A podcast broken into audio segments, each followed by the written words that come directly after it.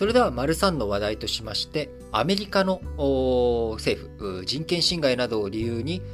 カンボジアへ輸出規制ということで、アメリカ政府12月8日にですね、カンボジア政府による人権侵害、汚職を理由に輸出規制を厳格化することを発表しました。カンボジアという国はですね、ASEAN の中、東南アジアの中でも非常に中国の影響力が強まっています。特にカンボジア南西部のリアム海軍基地、こちらを中国が軍事利用する可能性についてアメリカは神経を尖らせているということから、カンボジアにいろんなものが流れていくと、そこからカンボジア経由で中国に渡っていく。アメリカとかが中国にハイテク機器とかね、輸出を規制していこうというふうにしても、カンボジア経由で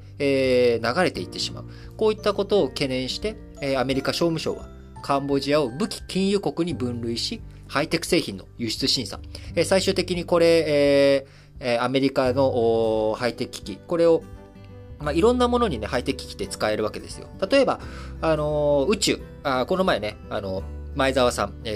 元 ZOZO の創業者、元じゃないか、ZOZO の創業者であることに元は何にも変わらないのか、ZOZO の創業者である前澤さん、宇宙に行きましたけれども、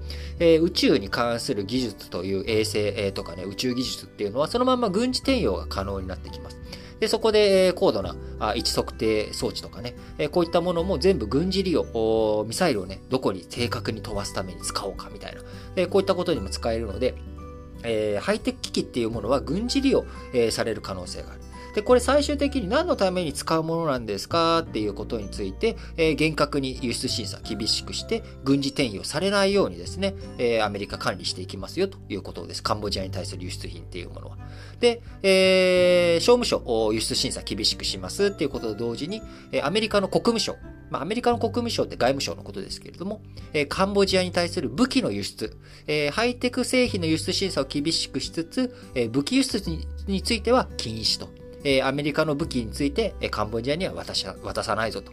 カンボジアに渡すとそのまんまね、中国に流れていって、中国がそのまま使わなくても、アメリカの武器ってこうなってんだな。じゃあ、これを上回るためには、こういう風にやれば、アメリカの武器よりも自分たちの方が優位性保てるな、みたいな。こういった研究に使われてしまう可能性もあるので、カンボジアへの武器輸出を禁止しますという風になっていきました。ただ、現状ね、アメリカ、カンボジアに武器の供与していないので、カンボジアとして武器輸出禁止しますって言われたところで何も困らないというか、いや、今、そもそも何も武器、アメリカから輸入してねえしっていう状態なんで、カンボジアにとっては、特にびっくりする話で、特に実害が今ある話ではなくて、あくまでも象徴的な措置ということになっていきます。今ね、アメリカいろんな各種規制、中国とかのね、輸出関係とか、あるいはウクライナ関係をめぐってロシアに対していろんな制裁を加えたりとか、イランとかね、直接アメリカと対峙している国々に対して、各種規制強めていましたが、さらに、その直接対峙していない国、でもその周辺の協力国ですね、まさに今回カンボジアが輸出規制厳しくなっていったっていうのは、中国との関係が強いから、カンボジアに対して、いろんなものの輸出厳しくしていくよということになりましたが、今後この流れ波及していくだろうなというふうに思います。特にですね、アフリカ各国とかにも中国影響力を伸ばしつつあり、あるいは欧州のね、中でも中東、中央とか、東部、ヨーロッパとかね、このあたりについては、中国いろんな影響力を強めていこうというふうにしていますが、ここはあんまりね、強く中国と仲良くしすぎると、アメリカからハイテク製品ね、輸入ができなくなっちゃうみたいな、こういったリスクにさらされる中、中国との関係見直していこうという風なね、国も増えていくんじゃないのかなとも思います。中国一帯一路という、インフラをね、供与して、今、中国とからインフラの、ね、資金供与を受けてしまうと、スリランカなんかがそのお金、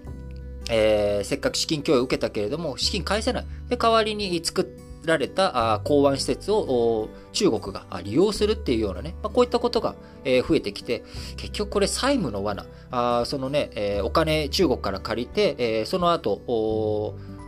実際にじゃあ作ったものを中国が使っちゃうみたいな、こういった罠にはまっちゃうっていうことで、中国の一帯一路に対するこう各国の警戒感高まっているわけですが、さらにそこに中国と仲良くしすぎるとアメリカから協力関係をもらえないっていうことになっちゃう。このまんまだと困っちゃうなっていうことで、中国から離れていく動き、これもね出てくるんじゃないかなっていうふうに思います。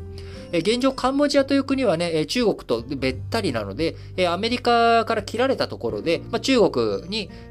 もうお願いでも中国さんいろいろ助けてっていうふうにすればいいだけっちゃいいだけなので、カンボジア自身に対する影響をアメリカの今回の金融措置っていうものが非常に、カンボジア本体にびっくら国というよりかは他の国々ですね、その国々がこのまんま中国と仲良くしすぎちゃうとカンボジアに課されたような規制かけられてしまう、そうなったらちょっと困っちゃうなっていう国が、中国との距離感考えていくということになっていく手なんだろうなと思います。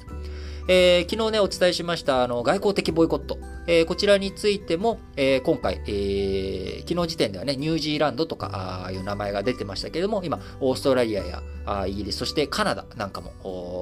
外交的ボイコットに参加していくということになっていき、中国に対する包囲網、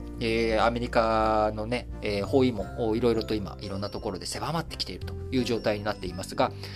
どういうふうに世界経済、見ていく上でもアメリカと中国の対立、こちらがやっぱり世界の中心になって動いていくっていうのは今2021年の12月というタイミングですけれども、来年以降も変わっていかないんだろうなと思います。